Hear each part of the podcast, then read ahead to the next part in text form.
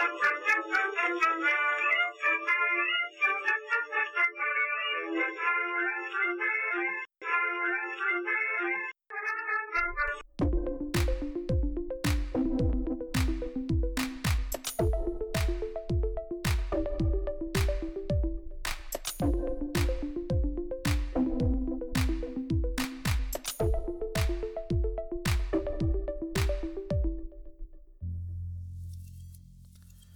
Welcome again, friends, to the Catholic Pleb Podcast. It's been a little while. Uh, I'm sorry these guys are coming out a little bit later than I would like to.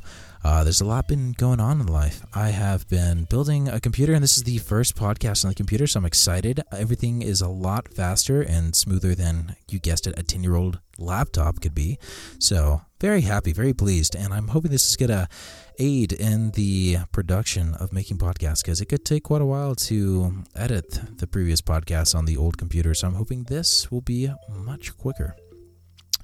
But that being said, it's taken some time out of my day, and that is why these podcasts have been coming a little bit later. A lot of software stuff on top of the hardware stuff. So good times. But this is not a tech podcast. This is a podcast on, you guessed it, Catholicism.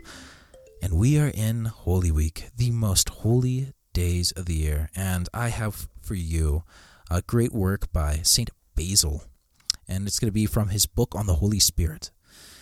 And I really love this because it's just so well timed, almost as if Liturgy of the Hours is trying to highlight the themes of the church's calendar. It's just beautiful. So, with that being said, let's dive into our scripture, or not our scripture here, excuse me. Let's dive into a, let's dive into our pious work, ah, which is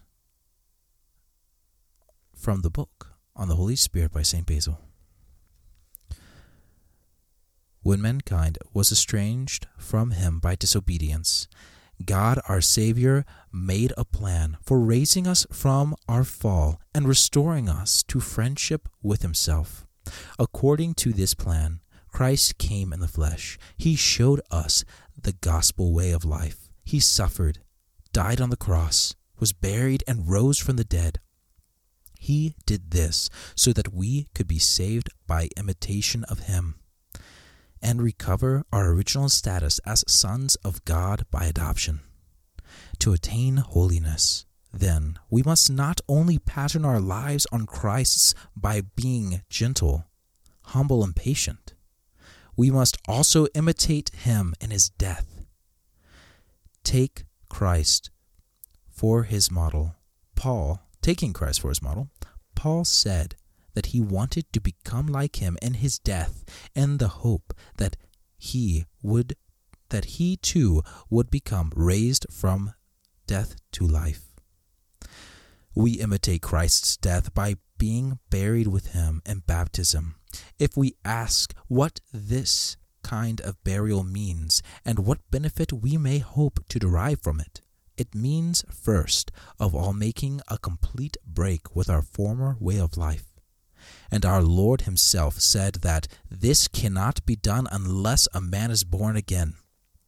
In, or, in other words, we have to begin a new life, and we cannot do so until our previous life has been brought to an end. When runners reach the turning point on a race course, they have to pro- they have to pause briefly before they can go back in the opposite direction. So also, when we wish to reserve, reverse the direction of our lives, there must be a pause or a death to mark the end of one life and the beginning of another. Our descent into hell takes place when we imitate the burial of Christ by our baptism.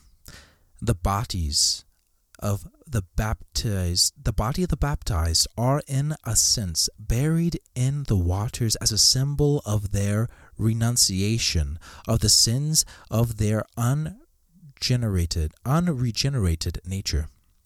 As the apostle says, the circumcised, the circumcision you have undergo is not an operation performed by human hands, but the complete stripping away of your unregenerated nature. This is the circumcision that Christ gave us, and it is accomplished by our burial with Him in baptism. baptism cleanses the soul from the pollution of worldly thoughts and inclinations. You will wash me, says the psalmist, and I shall be whiter than snow.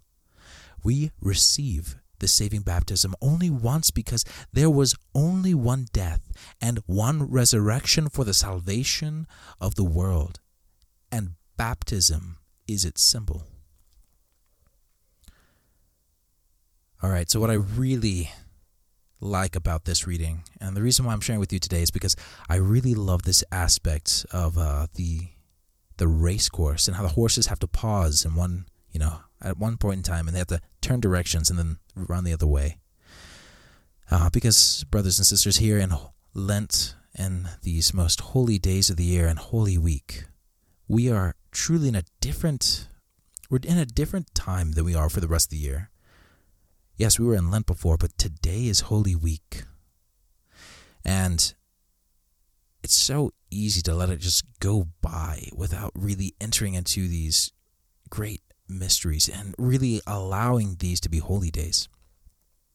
You know, faulted uh, like admittedly, I you know I've been faulted in my my Lenten, uh, we'll, we'll, we'll say, uh, abstinences that I've chosen to impose on myself, and you know it's been it's been good at times. It's been uh, it's been hard at times, and it's been perhaps more lax than it should be at times. But this is Holy Week, and I'm gonna I'm gonna do a little bit more to dive deeper. You know, I'm gonna do a little bit more to really into into these words that Saint Basil is saying, where you know, yeah, we have to die to ourselves. We have to die to our former way of life. That is a serious, serious thing to say.